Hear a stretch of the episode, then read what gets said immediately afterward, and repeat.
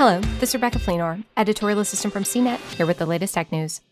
Spotify is adding listener polls and more open-ended Q&As as a way for creators to widen interactivity with their audiences on its streaming services mobile apps, starting with certain podcasts.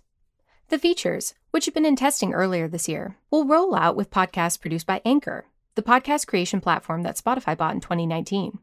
Spotify listeners in 160 markets will be able to take part in the polls and Q&As. So the vast majority of Spotify listeners, but not quite all of them worldwide. In testing, we've seen creators use Q&A and polls in a wide variety of ways to get suggestions for future guests, garner feedback on topic choice, and format and create fun gamification that keeps listeners coming back to hear the host take on their responses, Spotify said in a post about the rollout.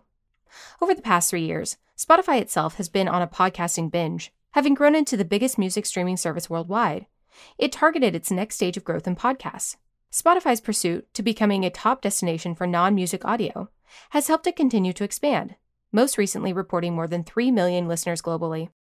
For more of the latest tech news, visit cnet.com.